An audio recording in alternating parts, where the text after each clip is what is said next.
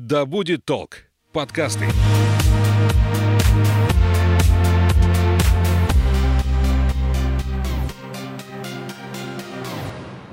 Всем привет, меня зовут Светлана Подберезня, и это подкаст «Ой, страшно». Здесь мы обсуждаем страхи и фобии, которые одолевают человечество в 21 веке. Все истории подлинные, а героем подкаста может оказаться ваш коллега, сосед и даже вы сами.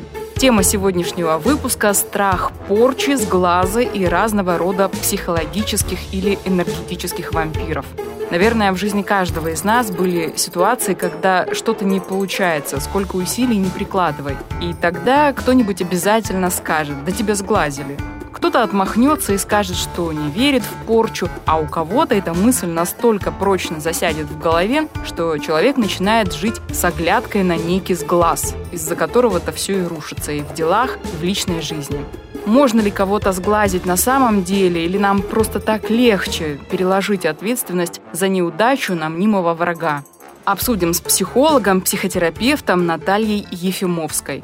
Наталья, здравствуйте. Здравствуйте. Все-таки можно сглазить? Или это какая-то психологическая защита наша? Ну вот смотрите, у нас есть рациональный разум, который действует и мыслит логически, а есть э, бессознательное, и чем ниже уровень образования человека, тем более выражено у него мифологическое мышление. То, что невозможно потрогать, пощупать, рационально объяснить. И вот если мы с вами сравним, поскольку я в психотерапии с 91 -го года фактически, да, и вот в 91 году это было «Ой, это что такое? а что есть такие люди? Угу. Или как я пришла на распределение, говорит, а что у нас такая специальность есть?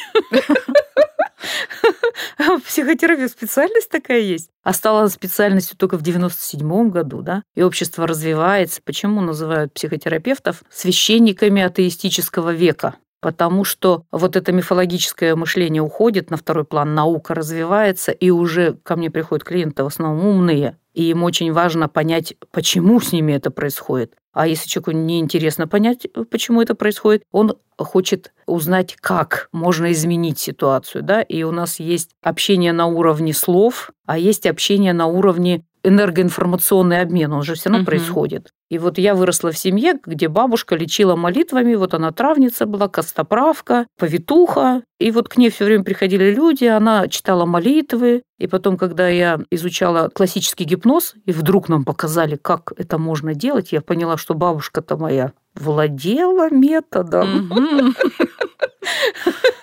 То есть она прикасалась к тем местам, к которым надо прикоснуться. Голос у нее был очень гипнотический. Молитвы она читала правильным тоном в последовательности, звук извлекала как надо. И поэтому это же вот навык, который передавался, грубо говоря, из поколения в поколение. И фактически, когда к ней приходили лечить порчу, приходили люди во взвинченном состоянии. И тут она спокойная, уравновешенная, с водичкой святой, угу. с прикосновениями специальными, с проникновенным голосом, да? И человеку становилось лучше. Эффект плацебо – это же доказанный эффект, 70%. Вы покупаете таблетку, а там написано, что отличие от эм, плацебо может быть всего в 10%. Ну, вообще парадоксально, да? И поэтому, с одной стороны, люди, которые верят в порчу, чувствуют, что она на них есть, и идут к человеку, который может ее снять. Они что, преследуют какую цель? Они не хотят понимать, зачем, почему это, в связи с чем это. Они просто хотят убрать состояние. И вот тот человек, который помогает им это снять, он вводит в этот транс их, ну, у бабушки, допустим, не было, только иконы стояли, да, ну, свечка была зажжена. Если мы посмотрим фильмы, где изображают вот этих вот гадалок и всех остальных, там же что? Картины, иконы, кресты, ну, то есть получается, что человек что ищет, то и находит. Как говорят, это существует, если ты в это веришь. Да, да. Ну и потом, смотрите, если он сходил к одному врачу, ко второму врачу, не помогает, угу. а может быть, это вот и если бабушка, вот это вот такая суть, древняя форма психотерапии, у нее есть какие-то способности, то она может передать ему состояние. И тогда он выходит, и по вере вашей да будет вам. Человек поймал негативную программу,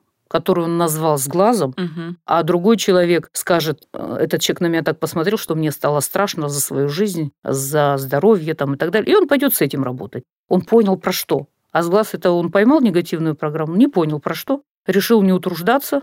Сейчас пойду, бабушка все сделает, снимет, так сказать. Другое дело, что раньше же бабушки-то бесплатно лечили. Вот у меня бабушка, она денег не брала. Я помню, что материал ей какой-то приносили, какие-то там конфетки, еще А сейчас это профессия. А прям. сейчас это профессия, и, в общем-то, у нас некоторые берут больше, чем психотерапевт. Так и лечат далеко не молитвами. Ну да, это к вопросу об этом, да, но это вот мы про простое, да, поймал негативную программу, стало страшно.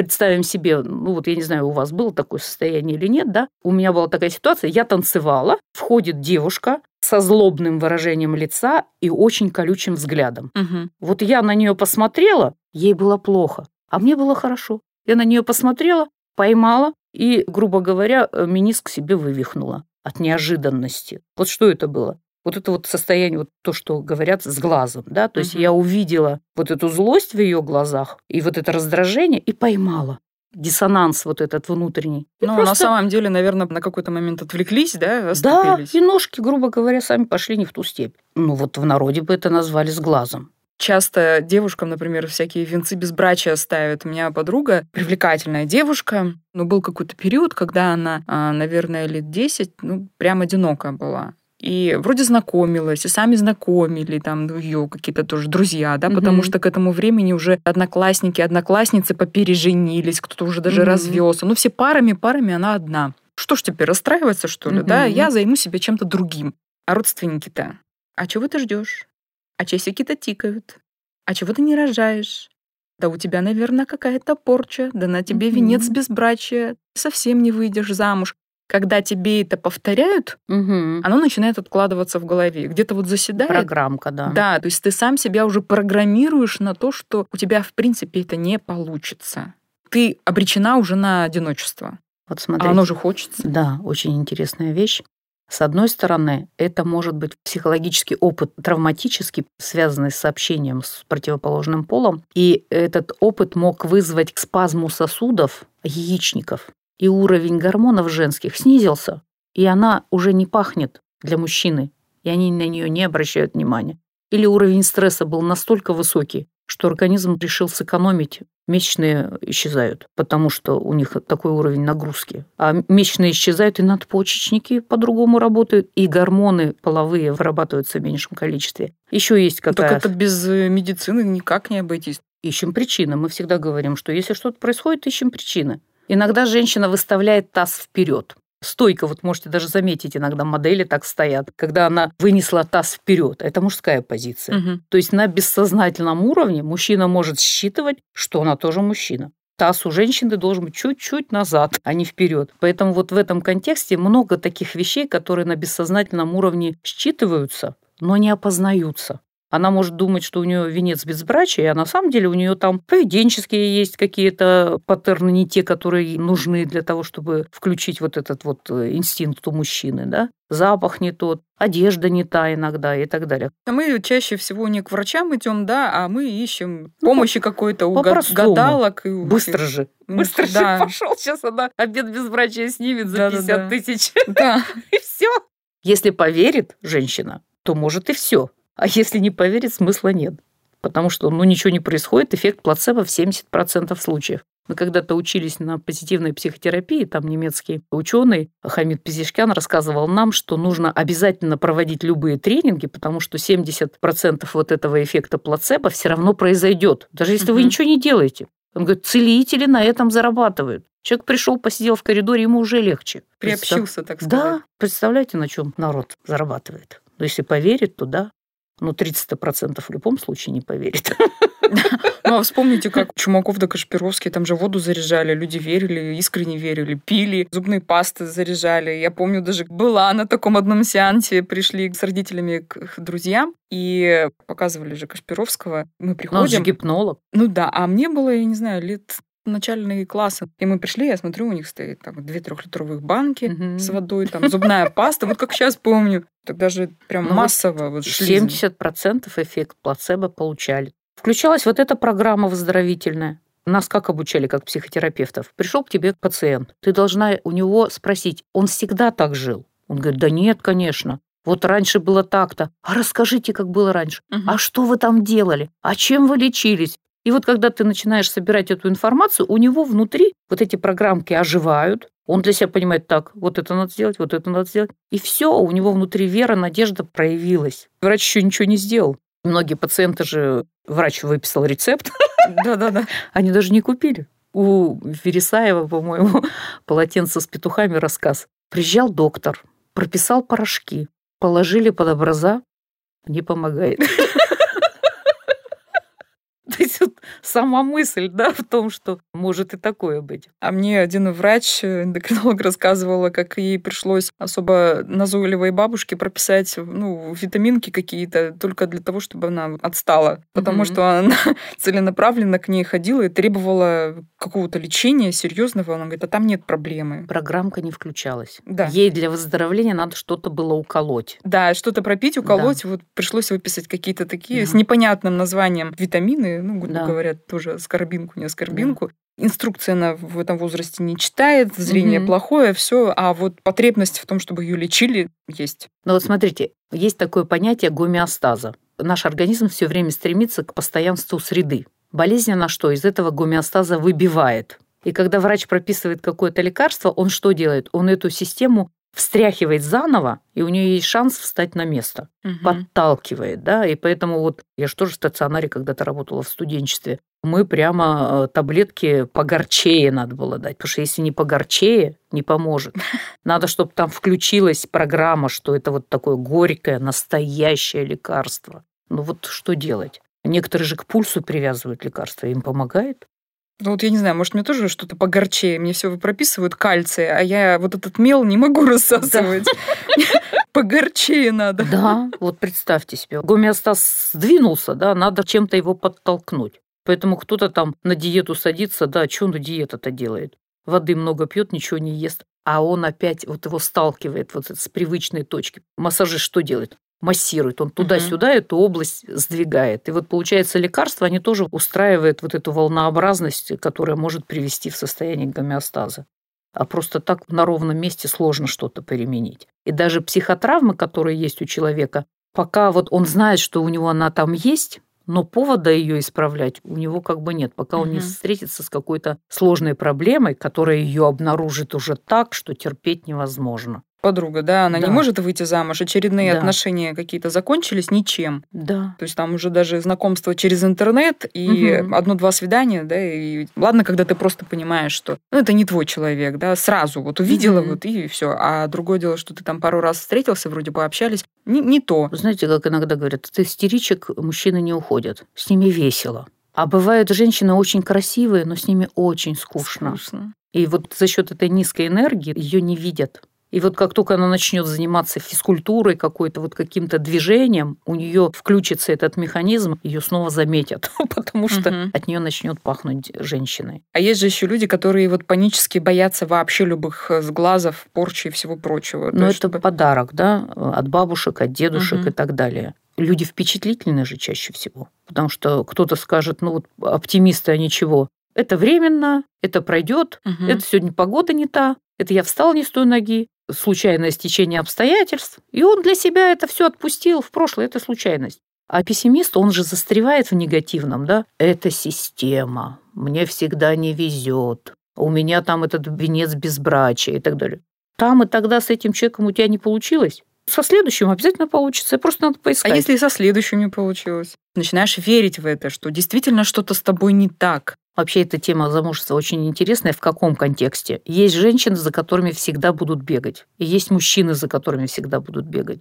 За какими женщинами будут бегать? Энергичными, позитивными, добродушными, лояльными, с которыми тепло, от которых хочется зарядиться. За энергией же бегают, да? И получается, что если ты в себе это будешь, то ты становишься, опять же, интересной для противоположного пола. А если ты это в себе не будешь, конечно, к вопросу о том, что скучно, неинтересно, вяленько. А мы же ищем кого? Дополняющего нас. Человека, который владеет теми компетенциями, которыми у нас нет. Умеет что-то делать, чего мы не умеем он э, более спокойный, чем э, ты энергичный, наоборот. Ну да, кстати, вот так его пары посмотришь, да? они действительно один прям очень энергичный. Да. Она такая флейма. Да. И живут прекрасно. Да, Потому что детям нужно и то, и другое. Нас же, как мы говорим, сводят дети, которые хотят родиться. Мы всегда говорим образ, голос, прикосновение и запах. Первый фильтр биологический. Если ты по этому фильтру не прошел, дальше уже смысла нет. Потому что люди, которые строят отношения на отсутствие вот этой биологической компоненты, у них потомство сложное. И только потом вот второй фильтр, да, это уже социальный фильтр. Общий уровень интеллекта, смотреть в одну сторону, одни цели перед собой ставить и свобода быть собой. Если я не смогу быть рядом с человеком собой, это ненадолго. Ну, постою на цыпочках там угу. годик-другой, пока гормоны организм вознаграждает за то, что я с кем-то встречаюсь, а потом все уйдет. И поэтому вот в этом смысле, конечно, вот э, много вещей, которые просто нужно узнать, прочитать, в этом суть профилактики. А какие женщины интересны мужчинам? Знаете, есть женщины, которые приходят и говорят, хочу замуж. И мы с ними разбираем, убираем вот эти препятствия на пути к замужеству, да, вот это ощущение комплекса неполноценности, обиды убираем, страхи, злость на мужчин, да. И вдруг она под конец говорит, а я не хочу. Замуж? Да. Почему? Оказывается, придется делиться. У нас взаимный обмен в браке. Угу. Да, я ему волшебная, он мне волшебная. Вот эти пять языков любви, да, когда уделяю время, прикасаюсь, глажу, обнимаюсь, хвалю, забочусь, подарочки, сюрпризики устраиваю. Это же все работа в некотором смысле. И есть люди, которые не готовы ни ради кого. Ну вот так получилось, там кто-то младший в семье, все о нем заботились, он говорит, ой, нет, я там ну, можешь ты найти человека, который будет о тебе заботиться, но чаще всего это пожилой человек, э, которому захотелось молодой, красивой, жизнерадостной женщины. А редко молодые люди обладают вот этой неспособностью, наверное, а желанием только кому-то давать и дарить. Он же тоже что-то хочет взамен. Ну, конечно. Ну, так это игра в одни ворота. Да. И вот игра в одни ворота проходит, когда человек, как бы вот он возрастной, получает эту молодость, здоровье угу. и цветение. За это он платит. А так смысла нет. Ну, то есть для кого-то вот эти страхи, порчи из глаза, это даже ну, на пользу, так скажем, это своя собственная какая-то установка. Может быть, там может быть вторичная выгода. Запросто. Да, это меня испортили. Варить не буду, стирать не буду, убирать не буду. Что там сегодня на меня не так посмотрели? А вот что делать с теми, кто действительно не так посмотрел? Энергетические вампиры, психологические. Ты приходишь, общаешься, а тебе прямо плохо после вот mm-hmm. такого общения. Начинает раскалываться голова, чувствуешь себя реально как выжатый лимон. Тут что, вот то же самое внушение какое-то, или это действительно есть? Ну, биологически это фильтр никто не отменял. У вас может быть первая группа универсальный донор. И вот э, вы можете комфортно быть всем. Это как а. раз, кстати, первая группа. О чем и речь? А есть люди, которые несовместимы по группе крови, и мы же дышим друг другом. Мы разговариваем, вырабатывается жидкость слюная, да, выделяется пот и все остальное. И мы друг с другом обмениваемся этим. И если у нас есть несовместимость групп крови, то мы можем испытывать друг другу некоторую неприязнь. Почему? Так тело защищается. Ну, чтобы аллергию не получить на пустом угу. месте. Поэтому мы относимся к факту, что я кому-то не нравлюсь, как генетической защите. Вот я кому-то не нравлюсь, ему ни по судьбе, ни по генетике со мной не полезно, не выгодно. И мне с ним. Ну, что я с природой буду спорить? Я гены поменять могу? Нет с позиции жертвы, да, донора, так скажем, угу. а человек, который энергию высасывает, он же наоборот ищет таких людей и вот ага. пообщаться, желание большое, ты от него, он к тебе. И вот мы переходим к тому, что кто-то рождается реципиентом, а кто-то донором. Угу. У кого-то полно энергии, он благоухает, он делится, и его задача быть в хорошей физической форме, чтобы не оскуднела рука дающего способность вырабатывать эту энергию, потому что ну, сангвинику ничего не надо делать. Он, если не болеет, он в хорошем настроении, у него все хорошо, гормоны прут, допамин, серотонин и так далее, да, окситоцин. А если человек родился, грубо говоря, с низким уровнем гормонов, но интеллект-то у него хороший, вот он и будет идти в начальники. Ему нужно где-то подзаряжаться и окружать будет себя людьми, которые способны дать. И вот если мы говорим про такую форму взаимоотношений, да, ты выбираешь, хочешь ты делиться или нет. Ты сегодня в форме или нет. Вот сидит перед тобой человек грустный, ты принимаешь решение. Я сейчас могу его чаем напоить или водички ему подать, что-то вот такое вот легкое, простое, угу. да. Почему? Потому что вода разжижает кровь, гормончики, облегчается их выработка и так далее. А плюс ты проявила заботу, включится окситоцин, через какое-то время ему станет получше. Ну, ты вот так просто отделалась, да? А вот если у тебя сил полно, ты можешь ему и рассказать какую-нибудь историю, Хочешь, я тебе массажик плечевого пояса сделаю, там еще поделиться какой-нибудь радостью и так далее. Природа, она как бы дарит же эти гормоны. Ты просто такой источник, у которого этих гормонов генетически много. Если ты не в форме, у тебя их может стать мало. Тогда надо отлеживаться, как мы говорим. Отлежалась, восстановилась. Ну, если судьба зависит от э, реципиента, того, кто вампирит в некотором смысле, да, тогда вот мы каждый раз принимаем решение, а хватит у меня сил, а потяну я такого руководителя или не потяну? Мужа ведь могу потянуть или не потянуть. Или дети, а детей вообще не выбираешь так гены легли, и вот он, грубо говоря, меланхоличком родился, mm-hmm. да, и получается, что у него низкий этот уровень гормонов, и твоя задача все время его стимулировать, чтобы он спортом занимался, творческой деятельностью занимался, потому что это источники энергии. Помогаешь ему находить дополнительные источники, не с тебя брать, из творчества, из спорта и так далее. Такая задача, смотря кто он, да, если родной, куда ты денешься, а потом с возрастом вы же видите, что пожилые люди, у них уровень энергии снижается, и поэтому, конечно, они реципиенты. И вот приходит такой донор, ребеночек, дочь или сын, да, а куда деваться надо дать? Угу. Через заботу, через внимание. Но у нас есть две основных формы защиты. Защита временем и защита расстоянием. То есть не могу сам приехать, посылочку передам. Не могу сам дать энергию, соседочку найму, она будет приходить с мамой разговаривать. Приехал, чувствую, через 10 минут плоховато. Нашел повод, подарочки дал. То есть мы же можем энергию давать через себя, uh-huh. а можем через подарки. Опосредованная такая энергия. То есть не могу сам энергию дать, могу заплатить тому, кто даст. По телефону поговорю, все-таки расстояние. Все-таки не все каналы восприятия работают. Знаете, с некоторыми людьми даже по телефону поговорить это прям тяжкий труд. Угу. Потому что даже через телефонную трубку высасывают всю энергию. Да. А есть же еще агрессивные очень. Он может тебя вывести на какие-то негативные эмоции, угу. вот какими-то претензиями, еще чем-то. Угу. Тебе плохо, а он радостный пошел дальше. Да. И уже не помнит, что тут было. Да. И тогда чем я себя побалую? Мне же надо восполнить да. потерю. Если он мне очень хорошо платит, этот начальник, да, то, грубо говоря, у нас идет обмен. Он угу. мне деньги, я ему энергию. Если он мне мало платит, нафиг он мне сдался. А если это не начальник, просто какие-то, не знаю, знакомые или еще что-то? Ну, знакомый это повод найти можно, почему ты не можешь больше одной минуты с ними постоять.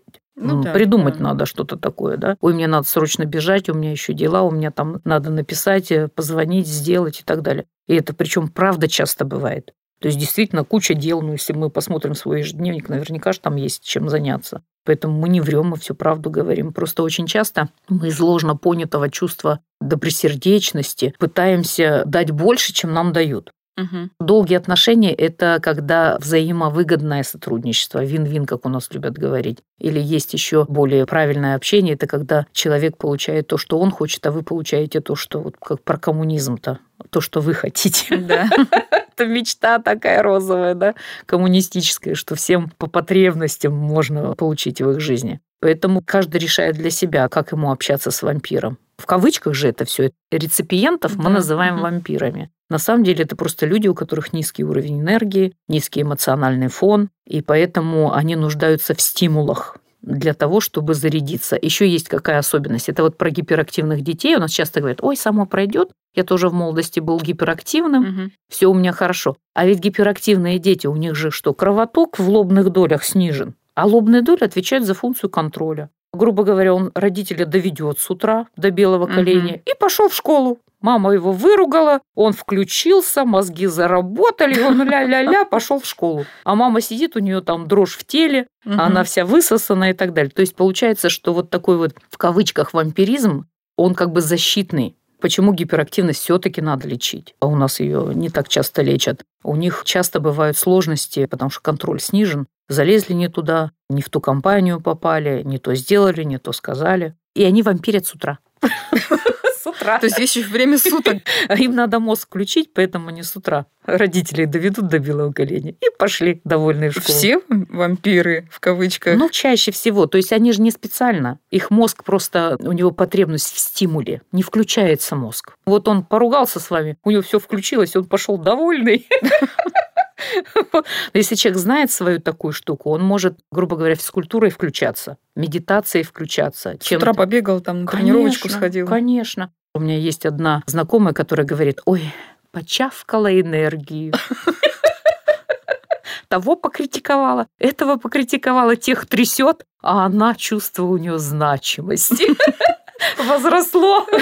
Поэтому, говорю, хочешь нажить врагов, критикуй. И в этом смысле это вот может быть тоже такая проявленная форма дефицита энергии. То есть он покритиковал, человек возбудился, да, раздразился, он говорит, я значимый я смог его довести и пошел себе. В биологии, конечно, вот эти способы приведения себя в рабочее состояние у всех разные. И поэтому вампиризм это больше про вот это, как он себя приводит в рабочую форму. Понятно, что вампиры найдут, как подпитаться от доноров. Да. А как все-таки себя вести донором? Во-первых, здраво оценивать. Потяну, не потяну. Доноры очень часто увлекающиеся люди. И поскольку они часто увлекаются, они переходят границу допустимых затрат энергии и могут уйти в минус. И если тут еще руководитель, который привык получать энергию от этого человека, он может его в такой минус, что будет эмоциональное выгорание, приводящее к болезни. И вот когда уже отдых суббота-воскресенье не помогает, отпуск месячный не помогает, надо уходить, если хочешь быть жив потому что ну, человек по-другому не может, он столько добивался этого места, да? Ну, да. Он его достиг, и тут он подбирает себе сотрудников. Есть у них энергетический потенциал или нет. Поэтому оценить здраво, потяну, не потяну. И если начались психосоматические проблемы, у кого какое слабое место? Если слабое место кожа, значит, что там, псориаз, сыпи всякие. Если слабое место желудок, язвенная болезнь случится или язвенный колит может случиться. Если слабое место сердца, вот тебе стенокардия или панические атаки, как вегетоневроз. Вот если слабое место дыхательная система, то, соответственно, вот этот невротический кашель, бронхиальная астма. То есть у кого какое слабое звено, у кого суставы начинают реагировать. Еще какая особенность? Стресс снижает активность иммунной системы. Потому что когда стресс, надо выживать. Иммунная система очень много требует энергии. И, соответственно, если человек все время в стрессе, он начинает болеть. Иммунка-то не включается. Поэтому вот, э, вот эти начинающие соматизация, появление симптомов со стороны тела говорит о том, что надо делать ноги. Вот одна моя знакомая действительно сделала ноги, когда поняла, что она не сможет с таким энергетическим вампиром, начальником дальше продолжать работать, она ушла. Сейчас не жалеет ни о чем. Когда ты вкусишь, что у тебя энергия есть, да, радость есть, счастье человек есть. Тонкая душевная организация. Она говорит, для меня это через Да, да. Потому что амбиции амбициями, а жить хочется. Спасибо вам большое. Хорошо. Напомню о страхе порчи и психологических вампиров мы говорили с психологом и психотерапевтом Натальей Ефимовской. А для слушателей скажу, на каждого вампира найдется свой осиновый кол, иначе говоря, метод защиты. С такими людьми лучше не спорить, не оставаться для беседы наедине и даже не встречаться взглядом. Если вы донор, подумайте лучше о восстановлении собственных сил и энергии. Займитесь чем-то приятным, тем, что вам приносит удовольствие и положительные эмоции. Услышимся в следующих выпусках. Пока. Пока.